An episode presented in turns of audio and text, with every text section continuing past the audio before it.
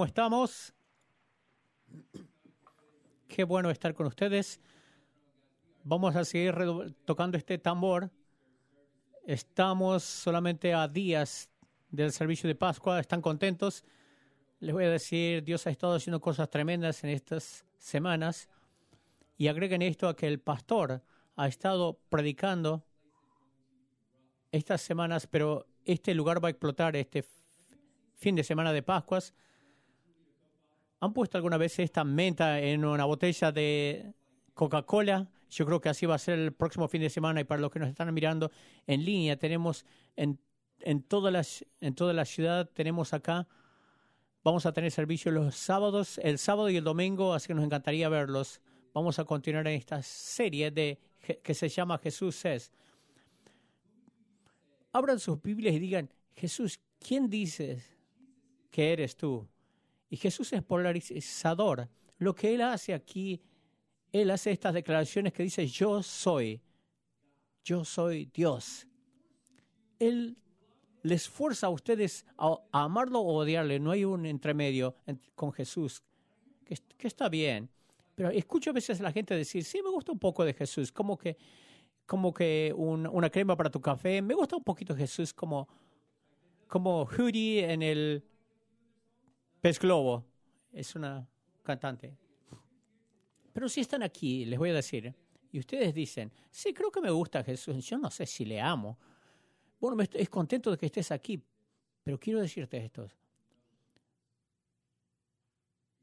No conocemos a Jesús, porque esta es la, la verdad. Jesús es amable, que, que se puede amar o, o es odiable, pero es alguien con quien simpatiza simplemente. Él te va a forzar a tomar una decisión sobre lo que Él es, porque esta es la verdad. Él da un paso adelante y dice, yo soy Dios, yo soy el único camino a Dios el Padre. Así que uno, Él es una persona trastornada que deberíamos rechazar completamente, o Él es el Hijo de Dios, Él es el Mesías y Él es el único camino a Dios el Padre. Tenemos que tomar una decisión, o le amamos o lo odiamos, pero simpatizar con Él no es conocerlo lo suficiente. Lo que vamos a hacer es continuar en esta conversación de ver estas declaraciones que yo soy, de que hizo Jesús. Para los que están tomando note, notas, vamos a poner hoy que Jesús es la puerta. Jesús es la puerta. Esa es la manera de decir, yo no soy la única, la única, el único camino, soy el único camino a la vida eterna, sino Así que si tienen su Biblia, vamos a ir a, Juan capítulo 10, comenzando en el versículo 1. Vamos a leer unos versículos aquí y luego lo vamos a desglosar a partir de ahí. Vamos comenzando en el capítulo 10, versículo 1. Jesús habla aquí.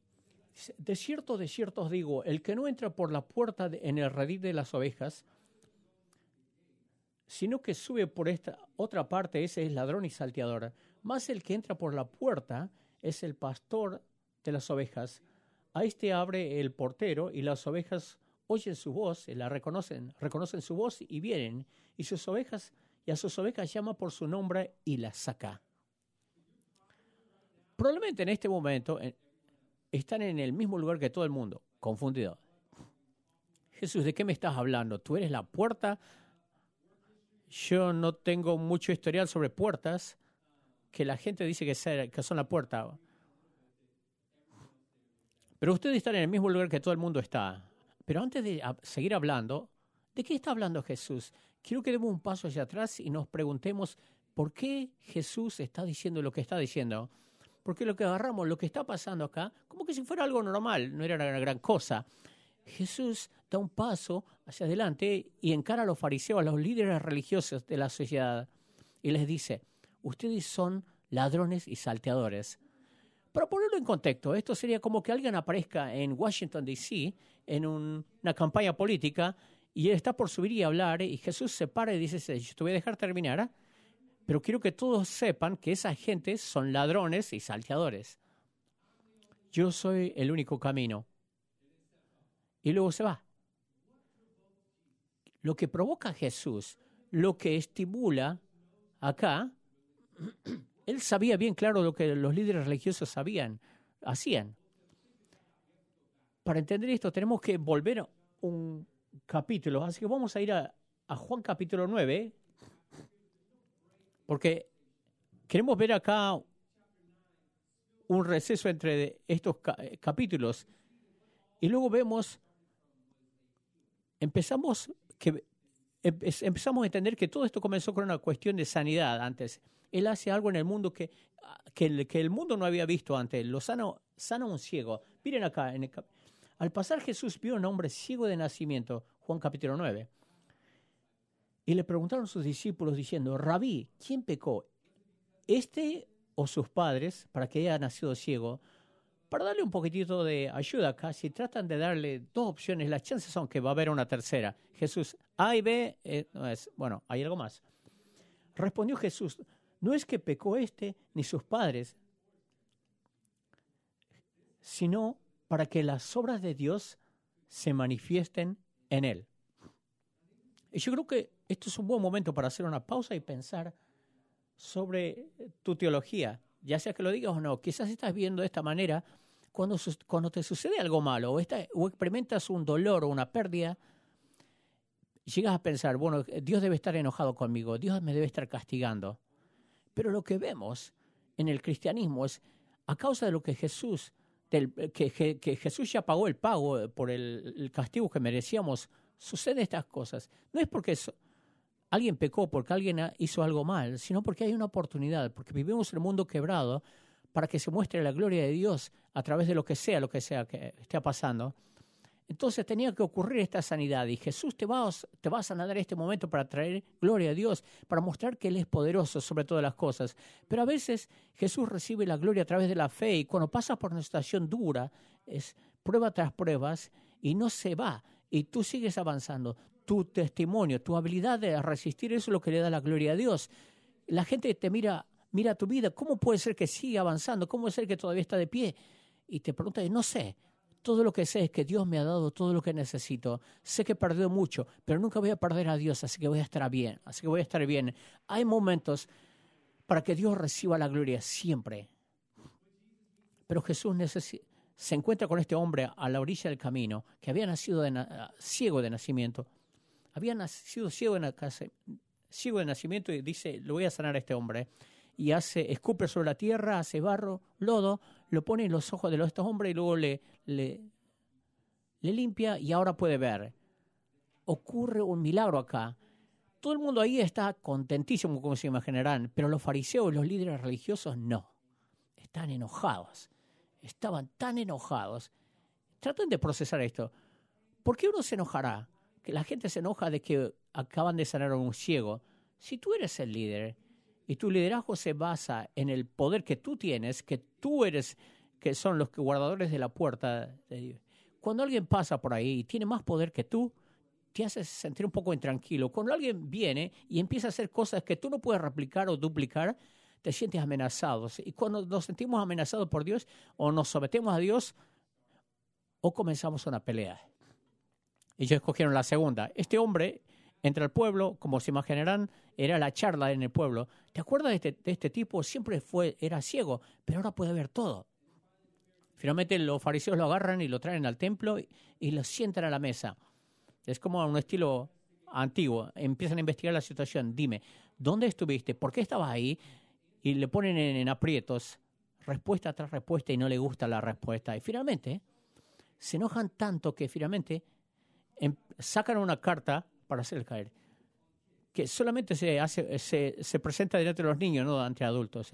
si no me contestas bien, le llamo a tu mamá. Les prometo, ya nos hartamos de esto. Buen intento. Le vamos a llamar a tus padres. Y, y, sus padres dicen lo mismo. No sé. Les prometo, él nació ciego, no sé cómo puede ver. Ya es un adulto, hablen con él. Y él le siguen acribillando a pregunta, ¿quién es esta persona que te sanó? ¿Quién crees que es? Y miren su respuesta. Entonces le dijo, si es pecador, no lo sé. Una cosa sé, que habiendo yo sido ciego, ahora veo. No tengo toda la respuesta de quién es esta persona, pero si usted me pregunta, todo lo que le puedo decir es que yo era ciego y ahora veo. Qué testimonio hermoso, qué historia hermosa. Y hay muchísimos de nosotros que tenemos historias así. Ya sea que era ciego, quizás no físicamente, pero estaba ciego, enseguecido en tantas cosas de Dios, y Dios te rescató y te salvador, y ahora tienes una nueva vida. Y yo quiero tomar un momento para hacer una pausa, porque creo que en esta declaración Él capta, captura lo que, que deberíamos compartir, cómo compartir una historia. En tres palabras, yo era, para Él era, yo era ciego, y Jesús es el sanador, ya no soy más ciego, y ahora puedo ver Muchos de, nos, muchos de nosotros tenemos una historia que encaja aquí. ¿Quién eras antes de Cristo? ¿En quién te convertiste antes de conocer a Cristo? Ahora, yo sé que para mí, yo era alguien que, que trató con toda fuerza de, de ser correcto. No solamente bueno, pero perfecto. Tenía esta mentira en la mente que si soy lo suficiente bueno, que mi bondad puede quitar el dolor de otra gente. Si yo puedo brillar un poquitito más brillante que otros, si puedo hacer lo correcto, si no solamente me puedo, solamente me voy a ayudar a mí eh, que, en querer ser bueno, pero también les puedo quitar el dolor de otros. Pero nunca funcionó de esa manera.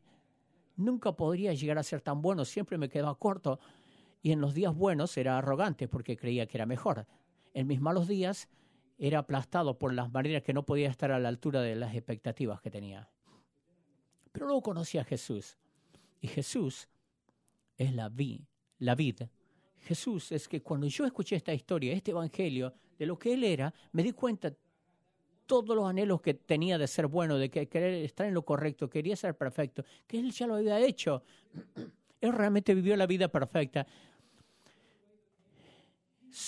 Él literalmente ya había quitado el dolor de otros, lo había hecho, y a causa de lo que Jesús hizo, ahora todo lo que tengo que hacer es venir y rendir todo a Él para ser una rama conectada a la vida y Él produce el fruto. Yo vengo a Él y no tengo que llevar todo ese peso. Él ya ahora lo lleva ese peso. Ahora experimento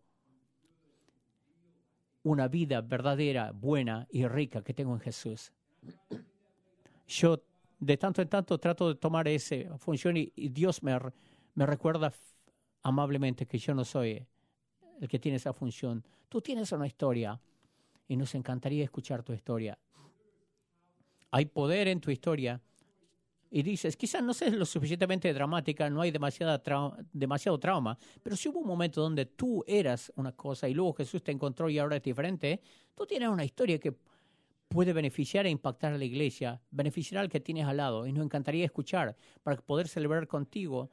Escriban su historia a tpcc.org barra story, porque hay muchas cosas poderosas que podemos hacer. Cuando abrimos la palabra de Dios y vemos cómo Él interactuaba con la gente, cómo salvaba, y eso es algo ver. Es algo lindo de ver cómo obraba hace dos mil años, pero también es lindo ver cómo Dios está obrando hoy, esta semana, en Indianápolis, en todo este estado. Compartan su historia. Los fariseos a los fariseos no les encantaba la historia. Cuanto más presionaban, menos les gustaba, hasta que finalmente ellos se rinden. Echan a sus padres, finalmente lo agarran y lo echan del templo. Lo echan del santuario y dicen, tú no te puedes quedar aquí. Y, y sucede esta cosa hermosa. Jesús le estaba esperando. Aun cuando somos rechazados por la gente, Dios está esperando por nosotros al otro lado. Y él entra en contacto con él. No le había visto de que lo sanó. Y Jesús le hace esta pregunta, ¿crees en el Hijo del Hombre? yo quiero creer. Bueno, ¿quién es? Para que crea. Y Jesús le dice, yo soy aquel. Y miren la respuesta del hombre. Dice, sí, Señor, creo. Y le adoró. Le adoró Jesús. Jesús, una, es amable, que puedes amar, o es odiable, que no es para que simpatices con él, o o llegas a un punto que quieres matarlo. Entre Juan 9 y Juan 10 es lo que encontramos. Esto es lo que realmente le enojaba a Jesús, lo que hacía de que él dé un paso al frente y les llame ladrones y salteadores. Por la manera en que ellos trataban a su gente, no les interesaba, no les interesaba este ciego, no les interesó toda, esta, toda la vida de este ciego, pero aún le echa, les, echa del templo enfrente a la sociedad. Y esto no está bien, dice Jesús. Yo he venido para ser el buen pastor de esta manada. Por eso él que da un paso al frente y dice todas estas cosas. Todo el mundo está confundido, pero luego va a doblar, a duplicar. Otra vez volviendo a Juan capítulo 10. Miren lo que dice ese. Volvió Jesús. Esta alegoría les dijo Jesús, pero ellos no entendieron lo que él les decía.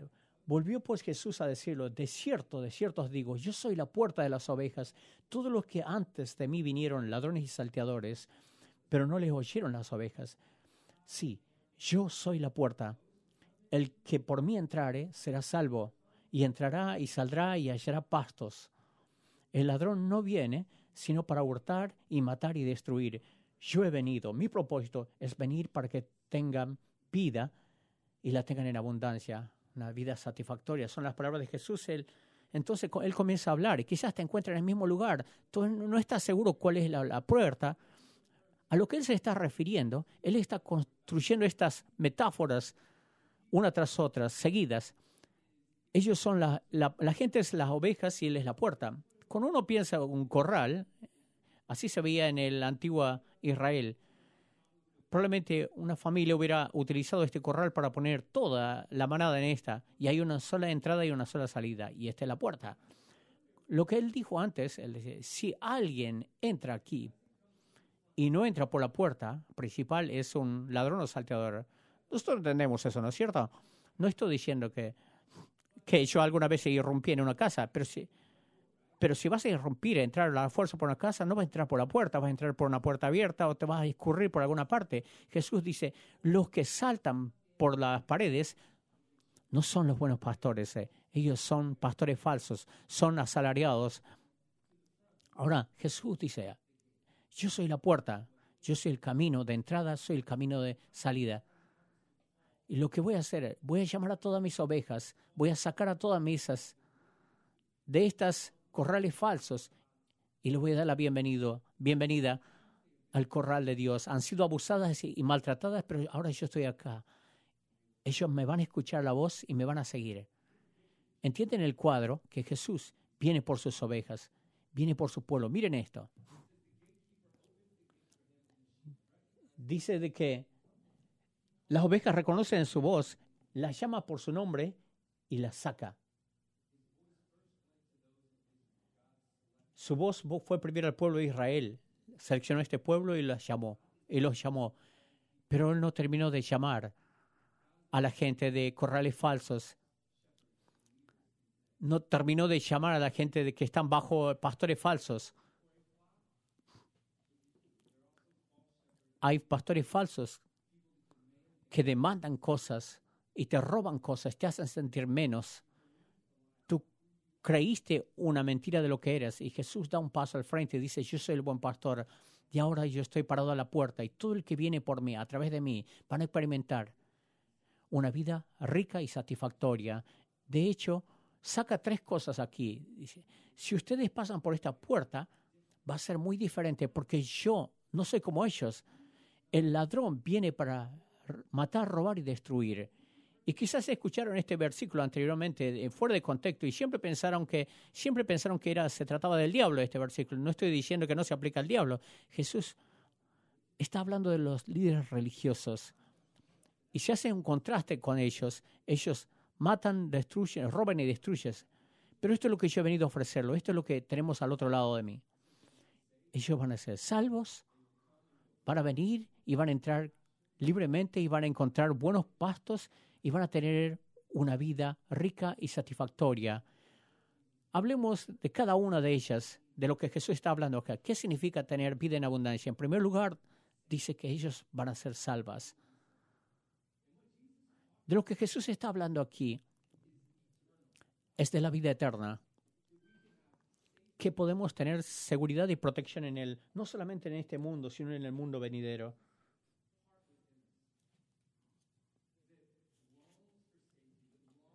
Hay una parte que anhela seguridad, protección, y cuando no lo tenemos, lo que entra es el temor. Si no nos sentimos seguros, no nos sentimos protegidos, entra el temor y empieza a formarnos lo que somos. Nos convertimos en gente que no fuimos diseñados para ser, que no fuimos creados para ser. Yo sé que para mí, he trabajado mucho en Indy Parks, en parques de Indiana. Si ven un parque, yo trabajé ahí. Trabajé en, en vecindarios difíciles los niños eran bárbaros, pero los, los adultos eh, bien difíciles. Ellos querían jugar al básquet gratis, pero costaba tres dólares para jugar.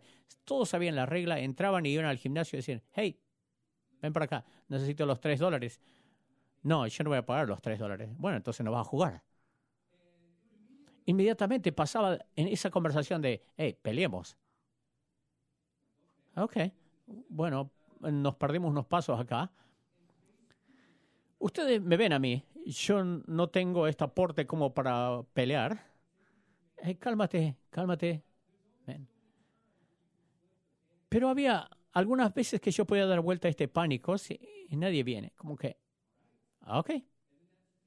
Y ese temor crece y comienza a poner más tenso. Y tienes dos elecciones.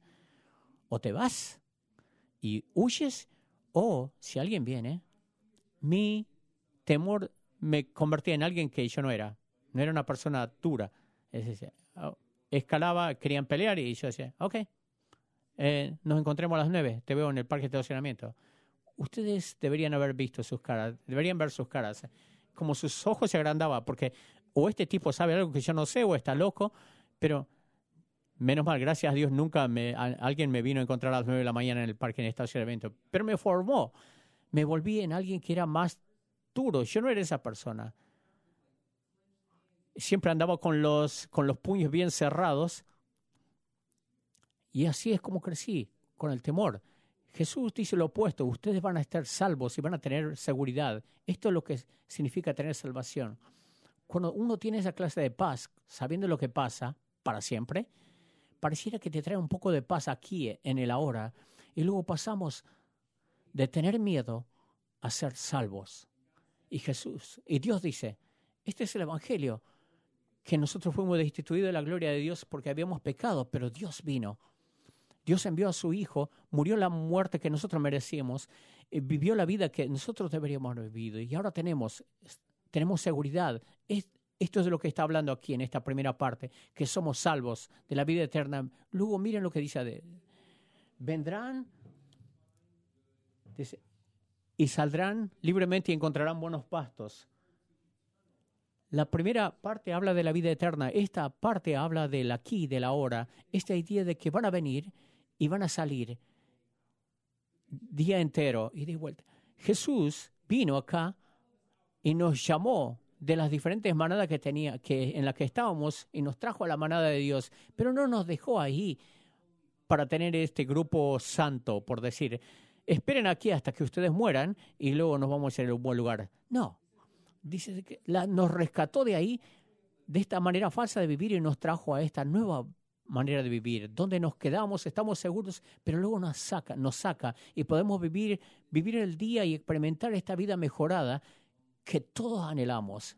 Cuando comenzamos a ver esta vida que Jesús tiene para nosotros, nos cubre, cobra vida el Salmo 23, nos pasa de ser un poema a cómo es vivir la vida en Jesús, una vida mejorada, cuando pasamos por esa puerta. Dice, Jehová es mi pastor, nada me faltará, tengo todo lo que necesito. Imagínense eh, tener esa clase de paz, nada que temer, tengo todo lo que necesito en lugares de delicados pastos me da descansar, descansar. Piensen en esto. Piensen cuánta gente en tu vida te anima a descansar. Ve a tomar unas siestas. Pensando, piensen en los líderes que están encima de nosotros. ¿Cuántos de ustedes creen que de ellos se preocupan para que descansemos bien? Yo me voy a asegurar, me voy a acomodar a los ritmos de tu vida. Te dice él, vas a encontrar pastos, prados verdes junto a aguas de reposo me pastoreará, confortará mi alma. Yo no te quito la fuerza, te renuevo la fuerza. Me guiará por senda de justicia, por amor de su nombre. Pero cuando vengas a mí, yo te voy a volver a llenar. Vas a, vas a salir más lleno que nunca. Me va a guiar en cada parte del camino. Aunque ande en valle de sombra de muerte, no temeré mal alguno, porque tú estarás conmigo esta es la clase de oración que hacemos. Yo creo que Él tiene una buena vida para nosotros, pero creo que a medida que avanzamos, que caminamos en el mundo quebrado a través de sombras de muertes, pero el cuadro que Dios nos da es que Él va a estar con nosotros. Vemos a este niñito que está tomado, ha sido del amado de su padre. Él no puede ver que está oscuro, está preocupado, un poco nervioso, lo único que le trae paz es saber de que él no está solo. Que no importa lo que está al otro lado, que Dios está, si Dios está conmigo, voy a estar bien. Esta es la vida de la que nos está hablando. Tu vara y tu callado me infundirán aliento, me protegen y me confortan.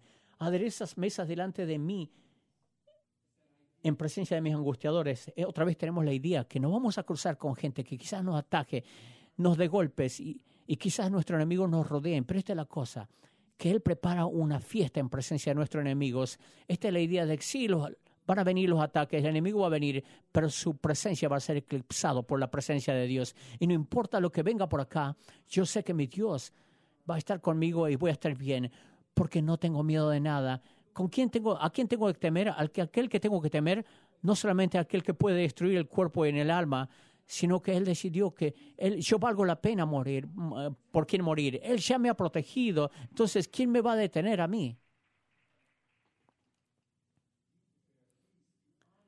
Me honras, unges mi cabeza con aceite, mi copa, copa está rebosando con bendiciones.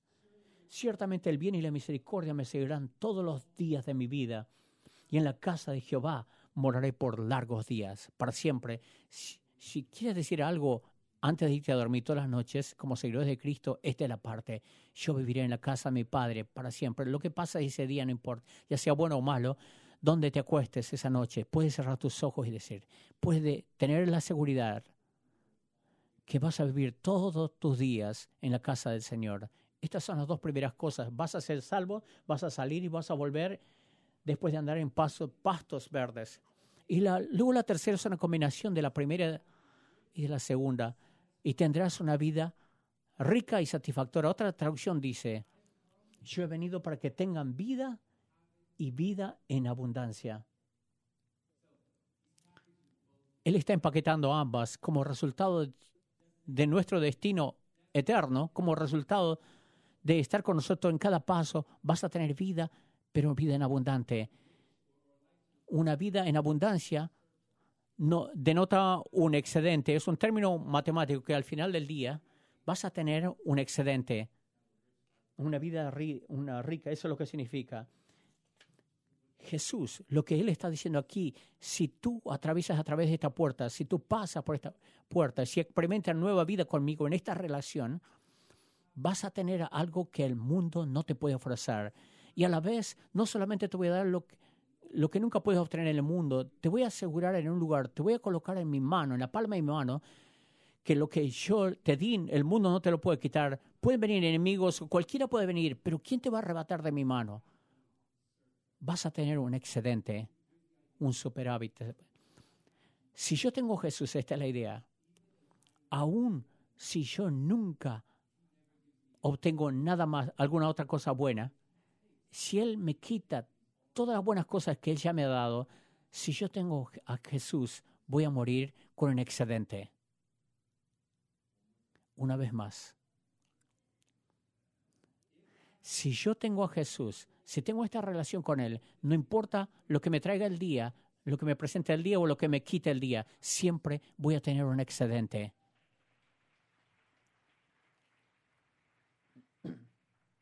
Un sobrante venga lo que venga, Dios está con nosotros. Este es el secreto de la vida. Si quieren saber el secreto de la vida, así es como se está contento en cada situación y todas las situaciones, en cada una de las situaciones. Y lo aprendemos en Filipenses capítulo 4, versículo 11, dice, no lo digo porque tengo escasez, porque he aprendido a contentarme, cualquiera sea mi situación. Sé vivir humildemente. ¿Alguien ha vivido con nada casi? Y sé tener abundancia. Esta es la idea. Lo que, cuando no tiene nada, si tuviera esto, estaría bien, pero no es la, verdad. Yo me encuentro con personas todo el tiempo, pueden tener todo lo que pueden soñar, lo tienen y todavía están vacíos. Pero yo he aprendido el secreto. Sé tener abundancia y todo, en todo y por todo estoy enseñado, enseñado que para estar saciado como para tener hambre, así que para tener abundancia como para padecer necesidad. Todo lo puedo en Cristo que me fortalece. Este es el secreto. Que cuando yo paso por esta vida, no es un camino limpio, que nunca me va a caer la lluvia. No significa que no voy a experimentar el dolor, Pero lo que se me ha dado es el Espíritu de Dios y lo que se me ha dado no se me lo pueden quitar. Si, cuando tengo esto, vivo con, tengo un excedente y Dios me bendice con un... Si, no tengo nada, sé vivir así. Y si tengo un montón de cosas, también sé vivir así. Porque yo tengo a Cristo. Esto es lo que Él dice cuando estamos en el lado de Él. Y piensen en esto, no solamente está diciendo, si tú te vas por ahí, vas a tener esta vida, él te está diciendo que a través de mí, tú tienes que pasar a través de mí para, para hacerlo. Por eso es tan polarizante. Tienes que amarlo o, puede, o tienes que odiarlo. Pero no te va a dejar en la mitad, en el medio. Y si sigues a Cristo, uno, estamos unos versículos más adelante, los fariseos se enojan mucho más y más con él. Y se enojan, se molestan, que están perdiendo más de su reputación y su poder. Entonces deciden que es hora complotan, conspiran matar a Jesús. Y no lo hacen en medio del día, no lo hacen cuando Él está enseñando en la sinagoga, sino que esperan a la medianoche y se escabullen y le encuentran en, este camino. Porque la verdadera historia, en esta historia no se trata del, del, del ciego, sino los fariseos, que veían esto como una amenaza. Y luego tenemos este cuadro increíble cuando Jesús está con sus seguidores, sus, discípulos, y a la vuelta de la esquina aparecen los soldados romanos. Los soldados romanos que habían sido instruidos a arrestar a esta persona, eran guerreros, no tenían miedo de nada. Y ellos dan un paso al frente y no son los primeros en hablar. Ellos se paran ahí, ¿sabe? como que uno presiente que se quedaron a la distancia. Jesús es el que da un paso al frente cuando lo ve venir con sus lámparas con sus antorchas y miren lo que dicen con sus atuendos. ¿A quién buscan? Le pregunta. Y uno llega a pensar, bueno, nadie, no, no, no contestes. Eh, ¿Escuchaste a quién? ¿Por quién preguntó? ¿Era Josafat? Yo no sé si lo vieron. Ah, bueno, eh, si en caso no lo vieron, nos vamos. Pero Jesús, el Nazareno, ¿escucharon de un Jesús el Nazareno? Miren lo que dice Jesús. Yo soy aquel yo soy. Otra declaración, yo soy Dios. No solamente soy Jesús de Nazaret, no soy la persona de la que ustedes les dijeron, yo soy Dios. Y también estaba con ellos, Judas el que los entregaba. Él estaba parado con ellos. Cuando Jesús dijo, yo soy, todos cayeron hacia atrás. Traten de procesar esto el imperio más poderoso del mundo había venido, había venido para arrestar a Jesús. Él da un paso al frente y dice, yo soy. A medida que sale su voz, todos estos hombres se caen en tierra. Es casi como que quedan postrados. Ellos no le arrestan a Jesús. Él se ofrece voluntariamente. Él pone su vida. Son cosas de superpoderosos, de, sobre, de superhéroes. Me acuerdo de mi hijo de siete años. A él le encanta leer, pero empezó a gustarle leer la Biblia. Y todas las tardes él lee una historia y me, todas las noches él viene y me cuenta lo tremendo que era. Y la otra noche me dijo esta línea tremenda. La Biblia es loca, pero es cierto, es verdad. Yo no creo que podemos decirlo mejor que eso. Y luego dijo que estaba pensando en ser un predicador un día, así que este es su primer punto de sermón yo estoy llamando a las cosas que no son como si fueran hoy. Que un día Dios, espero que le esté predicando el Evangelio. Pero se lo llevan y lo traen ante los líderes romanos, ante Pilato y la vergüenza. Y dicen todas estas cosas malas de él y luego deciden, lo vamos a ejecutar. Y lo golpean y se lo llevan a la cruz. Y ahí Él está colgado en esta cruz, por ti y por mí. Y muere. Pero antes de morir, Él grita, consumado es. La gente no sabía de lo que realmente estaba hablando. Lo bajan de la cruz, lo colocan en una tumba pensando que esto va a ser hogar para siempre. pero nosotros sabemos que tres días después Él se levantó.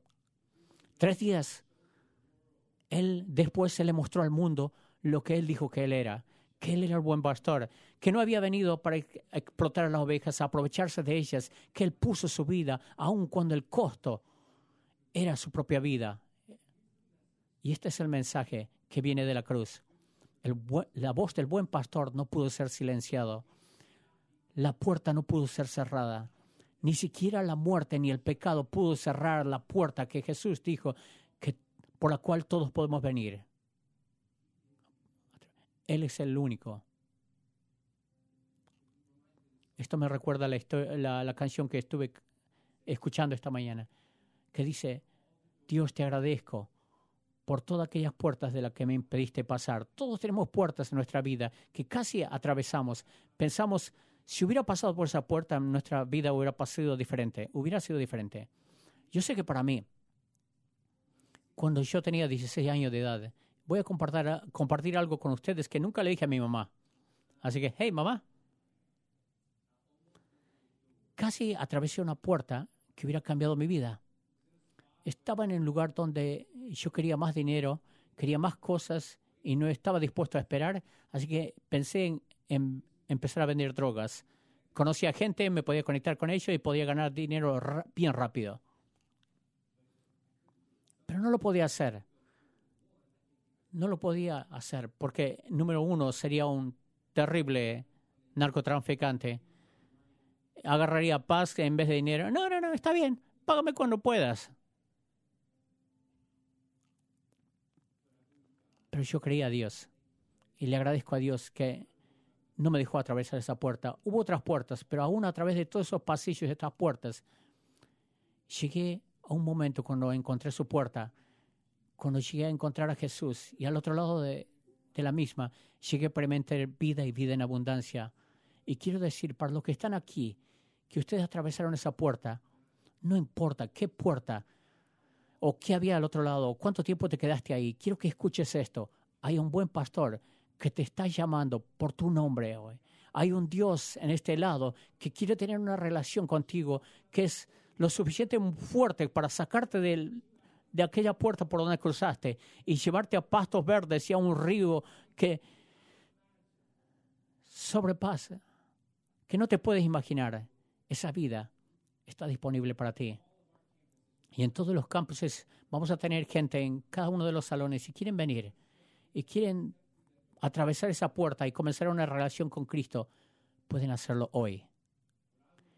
Lo que quiero hacer hoy, solo quiero orar Quiero orar para que no fijamos que Jesús simplemente es un, alguien de quien se empatizar, que es algo extra, que podamos abrir la palabra de Dios y escuchar lo que Él dice que Él es, escuchar cuánto Él nos ama, de ver el cuadro total, lo máximo que podamos y que seamos abrumados por ese amor, de la manera que nosotros adoramos, que vivimos, que podamos experimentar la vida en su plenitud que ese excedente está disponible para nosotros. Pareciera que esos fondos están retenidos, pero Dios los tiene ahí disponibles para nosotros. Dios quiere que experimentemos esa vida ahora. Oren conmigo. Dios te agradecemos muchísimo por hoy. Te agradecemos de que tú eres la puerta, que tú eres esa entrada, esa puerta. Y al otro, y solamente al otro lado tuyo hay vida verdadera, una buena vida, una vida satisfactoria, una vida rica. Dios, yo oro que ahí es donde queremos estar.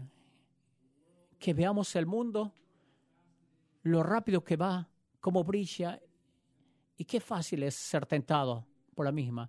Pero oro que escuchemos tu voz y que vengamos y que te sigamos. Que demos un paso dentro de esa puerta y que recibamos todo lo que tú tienes para nosotros, seguridad, protección, salvación. Que estés con nosotros en cada paso de nuestra vida y que sepamos el secreto de la vida, que si te tenemos a ti, tenemos más de lo que alguna vez podemos pedir. Si te tenemos, siempre vamos a tener un excedente. Jesús, te amamos y es en tu nombre perfecto que oramos. Amén.